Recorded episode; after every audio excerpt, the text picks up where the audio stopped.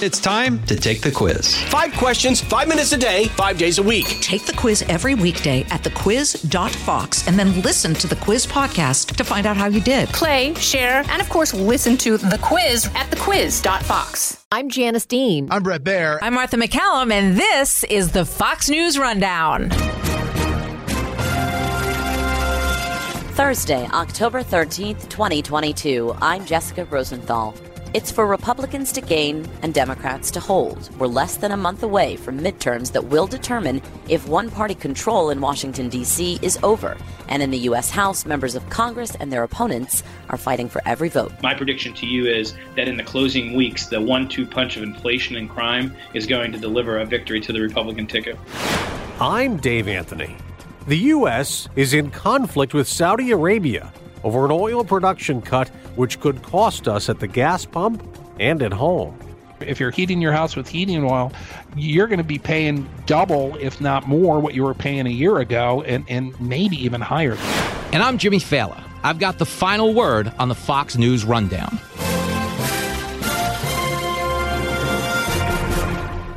Some races are tougher than others in these midterms, and candidates in about 31 House races considered toss ups in the Fox News Power Rankings have just a few more weeks to make their case to voters like Ed Johnson, who lives in a town 20 miles northwest of Philadelphia in the swing state of Pennsylvania. Crime, the economy, open borders, the fentanyl crisis, the government's not responding the way that I think that they should. And in such a close state where election margins can be quite tight, the acting Secretary of State, Leigh Chapman, says people may have to wait days for results. She said during a Zoom conference this week they can't start processing mail in ballots until Election Day. We're not like Florida, unfortunately. We, we aren't going to be able to call an election the, the night of the election. So it's important that we're setting these expectations. It's not because anything nefarious is happening. But it does mean some potential nail biting. The Fox News Power Rankings list Pennsylvania's Senate race as a toss up between Democratic Lieutenant Governor John Fetterman and Republican Dr. Mehmet Oz. But there are two congressional seats listed as toss ups as well, including District 8, currently held by Democrat Matt Cartwright, in a district former President Trump won and would likely have won as well even after redistricting. Jim Bognet, he'd take us backwards. He'd take away health care for millions pre existing conditions like COVID 19, they won't be covered. Polling has been limited here, but the Republican Cartwright is facing, he's fought before, two years ago, and he lost to Cartwright by four points then. Well, we feel fantastic. Jim Bognet is the Republican House candidate in Pennsylvania's 8th District. Following redistricting, this seat up here is an R plus 4 seat. We are running against a very liberal Democrat. He's voted with Joe Biden and Nancy Pelosi 100% of the time. His name is Matt Cartwright. He's lied to voters here and said he's a moderate, and he's voted like a progressive to send $1,200 checks to illegal immigrants for the Green New Deal agenda. Our internal polling has us up by less than a point. Uh, it's going to be a race to the finish. We have four weeks left. We were um, very blessed yesterday to be called one of the top five bellwether races in the country by Axios. Uh, everybody knows that if we could beat Joe Biden's lapdog, Matt Cartwright, in Joe Biden's hometown of Scranton, that will be a huge repudiation of Biden's liberal agenda. And the headlines in the paper the next day will say, Joe don't know Scranton, and Joe Biden's going down in 2024. The seat is a toss up, as you've indicated. Um, and based on previous votes applied to the new redistricting lines, this district, even though it is home to Scranton, where President Biden was born, would still have gone for former President Trump, if I'm reading that correctly, but not by that much. You are endorsed by uh, former President Trump. I imagine that helped in the primary, but has that been less of a help now? Like, what's the vibe you get from your district about that? Well, President Trump won this district, the new district, by 2.9 points. Um, the president's policies remain really, really popular here. President Trump wanted to build a border wall and actually address illegal immigration. The people of Northeast Pennsylvania want that. My hometown of Hazleton has been devastated by illegal immigration and the crime and fentanyl trafficking that have followed it. Number two, President Trump wanted to stand up to China. Uh, China uh, has devastated our manufacturing industry here in Northeast Pennsylvania. Not until President Trump came to office did we start making gains in manufacturing employment.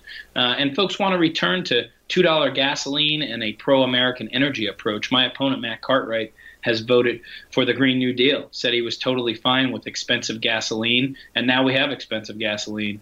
We just paid for home heating oil here uh, 200 gallons were over a thousand bucks, and that is going to be devastating to working class voters here. So President Trump remains very popular, and we are grateful to have his endorsement. You focused in one of your ads on Northeast Pennsylvania being a place many might grow up in, but end up leaving and not returning to. What do you hear from people in, in this district about their concerns about, about that point you're making? Well, I speak with people every day that are in their 60s and 70s, and nothing is sadder than when you talk to a grandmother and she talks about uh, she never sees her grandkids because her son or daughter had to move away to New York or Washington, D.C., or Florida or Texas to find a good job. And people are very concerned about that. Uh, you know, this is an area that's lagged economically. Matt Cartwright, my opponent, has been in office for 10 years. And uh, over those 10 years, we've lost jobs. Uh, we've had some real challenges here in Northeast Pennsylvania.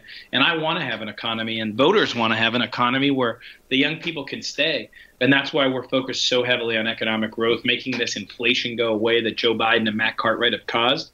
I'm running for Congress to try to jumpstart this economy, beat back the Biden tax increases, beat back the Biden Cartwright inflation, and make this an area where folks can uh, live and grow and carry on. Let's zoom out for a minute from your district because the whole state, really, that you're in is a big focal point. These midterms, um, District 7, the open 17th, but also that Senate race. Uh, the Democrat there, Lieutenant Governor John Fetterman, says that he will be much more recovered from his stroke by January when he would be sworn in if he won. Um, and the Real Clear Politics average still has him ahead of the Republican Dr. Oz. In the governor's race, too, the, the Democrat is ahead. I just want maybe your insight, given that Pennsylvania historically is such a swing state, even if you're skeptical of polling, what's your sense about some of these numbers that the Democrats seem to be doing much better than Republicans in some critical races? Well, I think the honest to God's truth is that these are all very tight races. This is a swing seat in a swing state. People up here are independent minded. Sometimes they vote hmm. one way, sometimes they vote the other way. Um, but here's what I will tell you uh, our polling has consistently showed us ahead, but very much within the margin of error. Uh, in recent weeks, we've seen Dr. Oz come on incredibly strong. His message about John Fetterman's radical extreme agenda, uh, coddling of criminals. John Fetterman let criminals out of jail as the head of the parole board in mass. He said that was a priority of his crime is a big issue in Philly and the suburbs. And people here in Wilkes-Barre, Scranton, and Hazleton, they don't want crime to come up here. And that's why I was delighted to be endorsed by every major law enforcement organization. Just yesterday, we announced the state troopers of Pennsylvania endorsed us. Hmm. People want a tough on crime approach up here, not a Fetterman Cartwright soft on crime approach. My prediction to you is that in the closing weeks, the one two punch of inflation and crime is going to deliver a victory to the Republican ticket. Hmm. Let's talk about um, you and your career for a minute because you worked at the U.S. Export Import Bank under the Trump administration. Um, and I will read from the website what the goal of, of this federal agency is. When private sector lenders are unable or unwilling to provide financing, the Export Import Bank fills in the gap for American businesses by equipping them with financing tools necessary to compete for global sales. In doing so, the agency levels the playing field for U.S. goods and services going up against foreign competition in overseas markets. Now, what did you learn about trade and maybe specifically our relationship with China in that role? Well, I'm so glad you asked about China. Uh, when President Trump took office, his number one directive uh, to folks like me that were lucky enough to work in the administration was to get the economy moving, bring back jobs, and make sure that China wasn't stealing our jobs. And what we tried to do was make sure that our manufacturing was not at a disadvantage to China. We wanted to push and make sure American manufacturing could do better. And boy, in those four years President Trump was in office, we made some amazing gains. Uh, our manufacturing came alive. A lot of that had to do with getting natural gas down in price and, and much bigger in supply so manufacturing companies could have a good energy source. Um, but I learned about China. They are rapacious. They are, in many ways, our number one strategic competitor, but it's gone more than that. They steal our intellectual property. And I believe that going up against China will be the defining foreign policy issue of the next 50 years. But it's important here in our hometowns because they are coming after our jobs and we must beat them. Uh, on the economy front, you come now from running what you call a small business, JRB Strategies. At least that's what I see on LinkedIn. but I understand you worked on Wall Street for a while too, right? Were you at Merrill Lynch? Uh, very early in my career, I uh, my first job out of school was working there. Well, it sounds like you do have a little bit of perspective working on both ends, maybe a, a big firm with lots of capital versus, you know, smaller business. What do you tell potential constituents about your insight into the economy, into inflation, given that you have, you know, varying vantage points on, on, on business? Well, you know, the number one vantage point that I have is growing up in my family's construction business. My dad is a general mechanical contractor here in Hazleton, Pennsylvania. So I grew up pouring concrete and digging ditches, and I've seen uh, the struggles my dad has had since 1969 when this business was founded.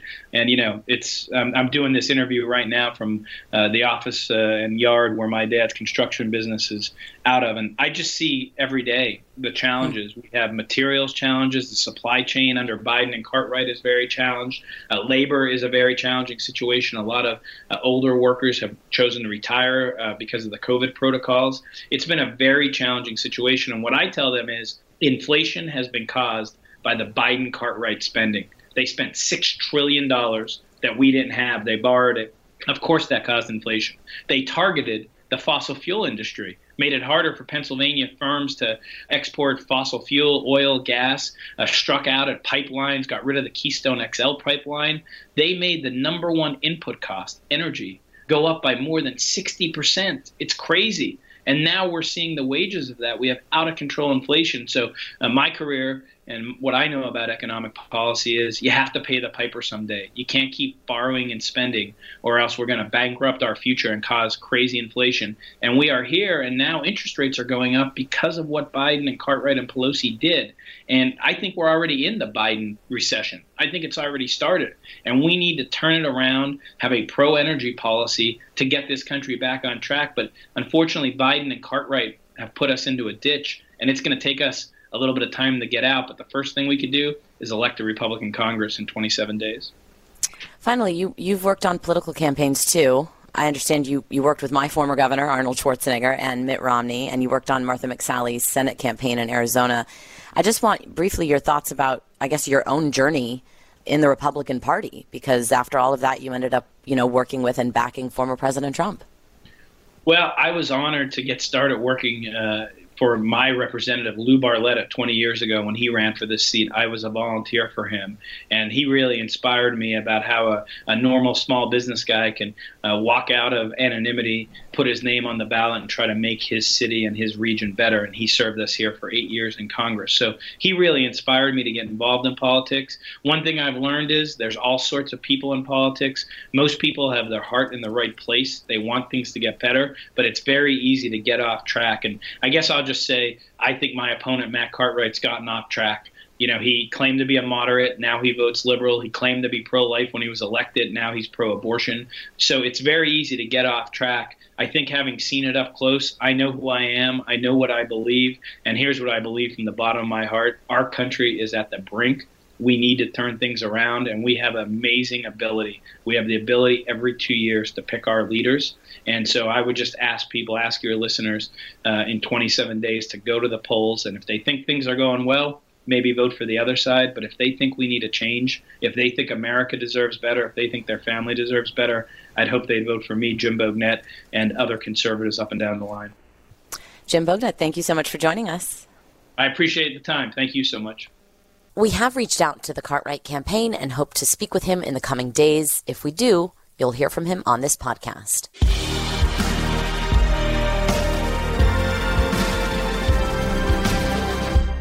From the Fox News Podcasts Network. Stay on top of the latest news and information from Fox News. Listen and download the Fox News Hourly Update on your time. The trending stories you need anytime you want it. Listen and download now by going to foxnewspodcasts.com. This is Jimmy Failla with your Fox News commentary coming up. It's getting colder outside, and that's about to cost us more. There's renewed concern about energy prices after OPEC Plus countries announced a plan to cut oil production. The Biden administration says it wants to be less dependent on foreign oil. And that's why the president did increase the uh, draws from the Strategic uh, Petroleum Reserve. And National Security Council spokesman John Kirby tells Fox It's also why the president is working so hard on clean energy solutions, because that's really the future. Well, U.S. Oil and Gas Association President Tim Stewart tells Fox they are ready to help. Frankly, the administration is out of options at this particular point. The last place they can really turn to is the U.S. producers, and we are more than willing to, to re engage with them on the policy and the regulatory issues. Republican Senator Tom Cotton does not expect that to happen. Joe Biden has waged a war on American oil production. If we would just produce more here, we wouldn't have to depend on anyone overseas. Now, oil prices have been under 90 bucks a barrel much of this week. Will they surge again? I think we will. And and it's amazing that prices haven't moved more at this point than they already have. Phil Flynn is senior market analyst at Price Futures Group and a Fox Business contributor. The main reason is is because the market, at least in the short term, is concerned about the Federal Reserve raising interest rates. They're worried about a recession. And that's all well and fine, you know, until it gets cold outside and we have to turn our heaters on. And I think you're going to see the reality of that uh, this winter.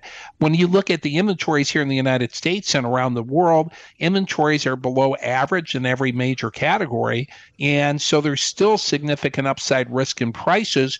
And I think at least in the short term, we're underpricing those risks because we're worried about what the Federal Reserve is going to do on interest rates and a strong dollar.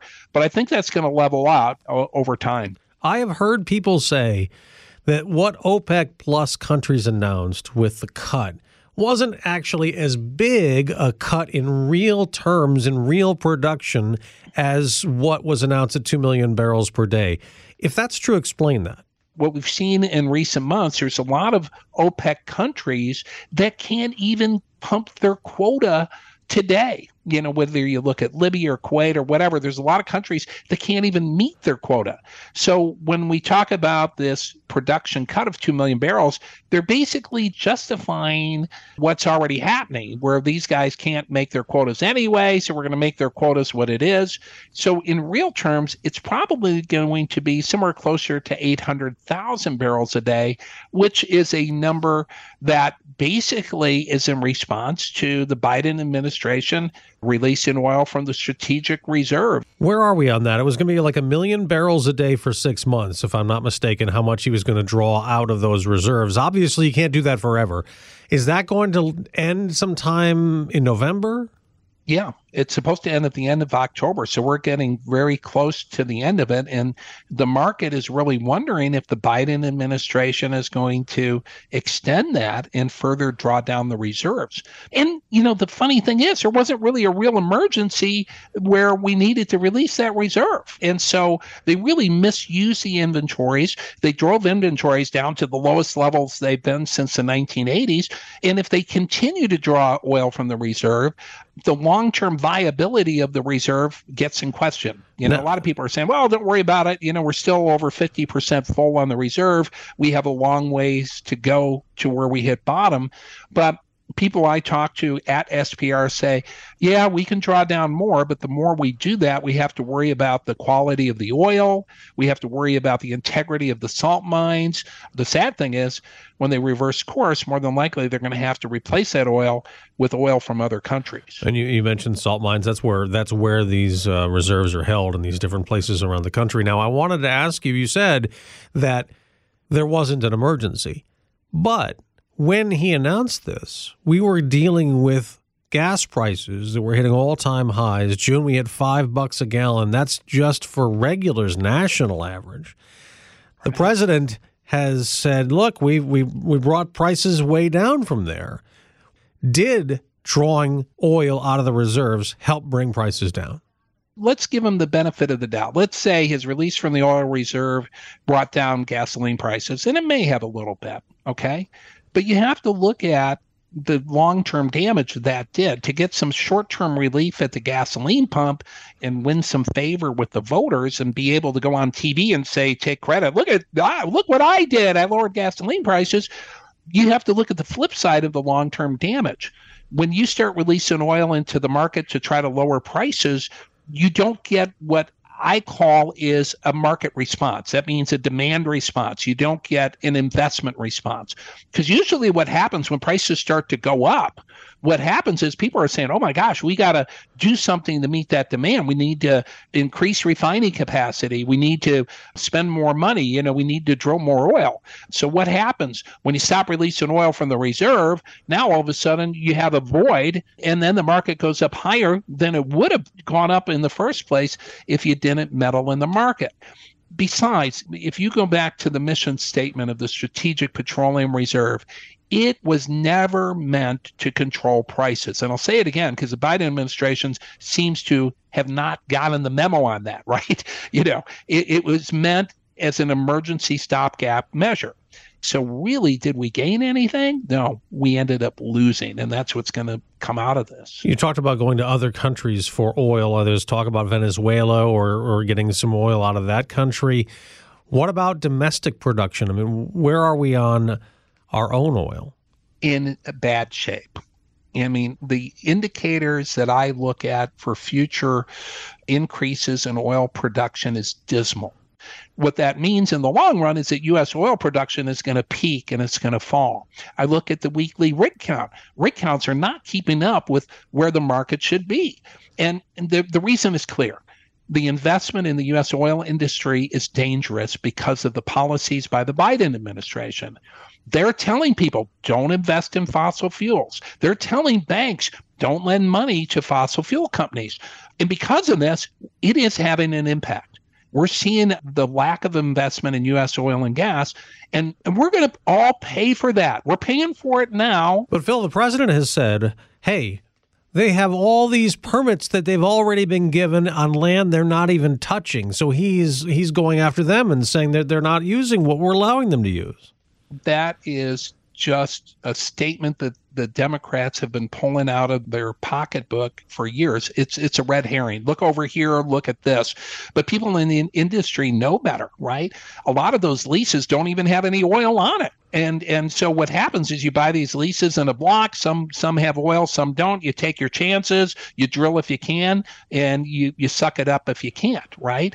Then you take it one step further you know, I might have a lease and I go to the, the local government or to the EPA and say, give me a permit to drill. And they're, they're backlogging those permits. The, the amount of time it takes to approve a, a, a permit has quadrupled or even more than what it was under the Trump administration. So they're slowing down that process. This is an administration that wants higher prices for oil and gas because it's probably the only way that some of their electric cars start to look like they make sense and the investment it's going to take to do that. That OPEC plus oil production cut upset President Biden, who infamously fist bumped the crown prince on a trip to Saudi Arabia over the summer. A cut could lead to a price hike. That could help fuel Russia's war machine in Ukraine. So the president told CNN's Jake Tapper Tuesday night. They're going to have to, uh, there's going to be some consequences for what they've done with Russia. He did not specify what that might be, but he suggested Congress could take action. Some lawmakers propose halting U.S. weapons sales to Saudi Arabia. What does Phil Flynn think of the Saudi situation? You got to keep in mind this is a president that came into office vowing to make our longtime ally a pariah state, right? He didn't like the fact that the Trump administration had a good relationship with Saudi Arabia. He didn't like the fact that when President Trump tweeted that we needed more oil, Saudi Arabia jumped, you know, right? President Trump tweeted uh, Saudi Arabia said, How high, right? So they had a great relationship. Now, flip flop to President Biden from day one. He refused to meet with Crown Prince uh, bin Salman, right? Um, to be fair, though, it was all reasons. over human rights issues and over, say, the murder yeah. of journalist uh, Jamal Khashoggi and the Crown Prince implicated right. in all of that. Exactly. And I'm not saying that there shouldn't have been consequences for that. There should have been, but it has to be done in a diplomatic way, looking at the bigger picture of the region. And to be honest with you, if you want to be successful in the Middle East, you better have a pretty good ally. And, you know, right now, our allies in the Middle East are, you know, we're pulling away from those traditional relationships, right? And so if you look at the big picture, you know, if you separate oil diplomacy from regular diplomacy, President Biden bungled it every step of the way. Let's get to what I think a lot of people want to know the most and your view on where prices are going to go from here. Let's start with gas because it obviously goes in lockstep with where oil goes. We're almost at four dollars a gallon again in the U.S. and regular on average. Over six bucks still in California. Are we going to get to five again? Do you think? In the short term, probably not. We've got a little bit of an advantage because of the time of year it is. It's winter, right? I do think we'll get to four. Um, a lot's going to depend on how cold the winter is. You know, if, if, right now refiners have to focus on winter fuels, it's going to come at the expense of gasoline. I think prices are going to go up. Uh, we have a lack of refining capacity. There's no room for error in the system, so that means prices are going to stay high. But to get to five, if that's going to happen, it'll probably be next summer. Okay. All right. Now, with it being mid October, where are we on heating oil? first, and then we'll get to natural gas. Heating oil is a major problem, right, in this country. If you look at the inventories of diesel, other than a one off in the 90s, distillate inventories going in the winter are like the lowest level they've been almost since the 1950s, right? This is going to be exasperated by what happens with the war in Ukraine. And, and so, yeah, I, I mean, you know, you're, if you're heating your house with heating oil, you're going to be paying double, if not more, what you were paying a year ago, and and maybe even higher than that. Ouch! That that's that's not good. Natural gas? Are we in the same boat? Seasonally, once we start kicking up the LNG exports to other countries, um, if we get a cold winter, prices are going to be up. Not quite as dangerously bullish as heating oil right now, but still has some significant upside risks if we get some cold weather. Phil Flynn, senior market analyst at Price Futures Group, and of course, a Fox Business contributor. Always good to talk to you. Thanks so much. Thank you, buddy.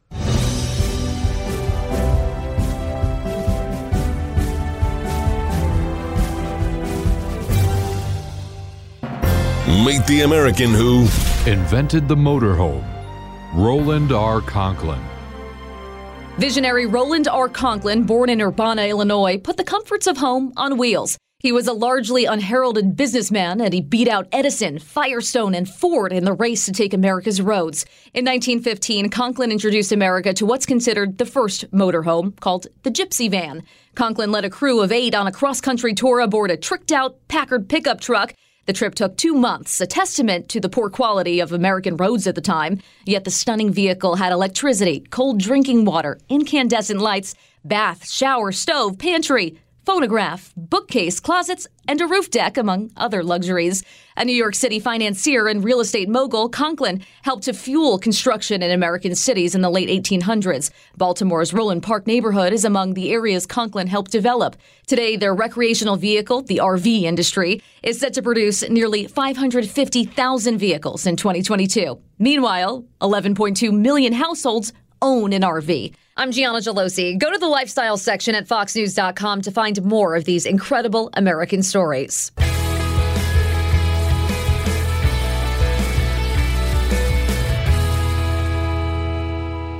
From the Fox News Podcasts Network. Subscribe and listen to the Trey Gowdy Podcast. Former federal prosecutor and four term U.S. Congressman from South Carolina brings you a one of a kind podcast. Subscribe and listen now by going to FoxNewsPodcasts.com. Subscribe to this podcast at FoxNewsPodcasts.com. It's time for your Fox News commentary. Jimmy Failla. What's on your mind? So, a Pennsylvania elementary school is canceling its Halloween parade because of, quote, safety and inclusivity. Scientists have a word for people who think it's a good idea. They're called morons. First and foremost, kids aren't thinking about safety and inclusivity on Halloween. They're thinking about Snickers and Milky Ways. And yes, they're thinking about their costumes because kids liked pretending to be something else way before Democrats began pretending we could all be different genders. But the school board canceled it anyway because, according to them, not every kid celebrates Halloween, and they don't know if it's safe for the kids to be marching around the school parking lot. Which is a fancy way of saying that some woke liberal jackass decided to kill Halloween as a way of showing the rest of their friends just how awake they were. Here's the thing A lot of folks on the left have become cultural arsonists. They set fires in society so they can put them out and claim valor and virtue and feel like they're decent people. But deep down, the only ones benefiting from any of this crap are themselves. It's like when a San Francisco school board they wanted to take Abraham Lincoln's name off a high school to help the black community. Hello, doesn't help the black community to cancel the guy who ended slavery, and it doesn't help me either because my son is named Lincoln. But that name's gotten so controversial, now he has to go by his middle name, OJ. I kid, but I'm not kidding when I say that canceling trick or treating is weapons grade stupid and does nothing to help the kids. So tell these woke bozos to defund the Halloween police. Be sure to listen to Fox Across America with me, Jimmy Failla, weekdays from noon to 3 on the Fox News app and foxacrossamerica.com. You've been listening to the Fox News Rundown. Rundown. Stay up to date by subscribing to this podcast at foxnewspodcasts.com. And for up to the minute news, go to foxnews.com. Jason in the House, the Jason Chaffetz podcast. Dive deeper than the headlines and the party lines as I take on American life, politics, and entertainment. Subscribe now on foxnewspodcast.com or wherever you download podcasts. Jason in the House, the Jason Chaffetz podcast. Dive deeper than the headlines and the party lines as I take on American life, politics, and entertainment. Subscribe now on foxnewspodcast.com or wherever you download podcasts.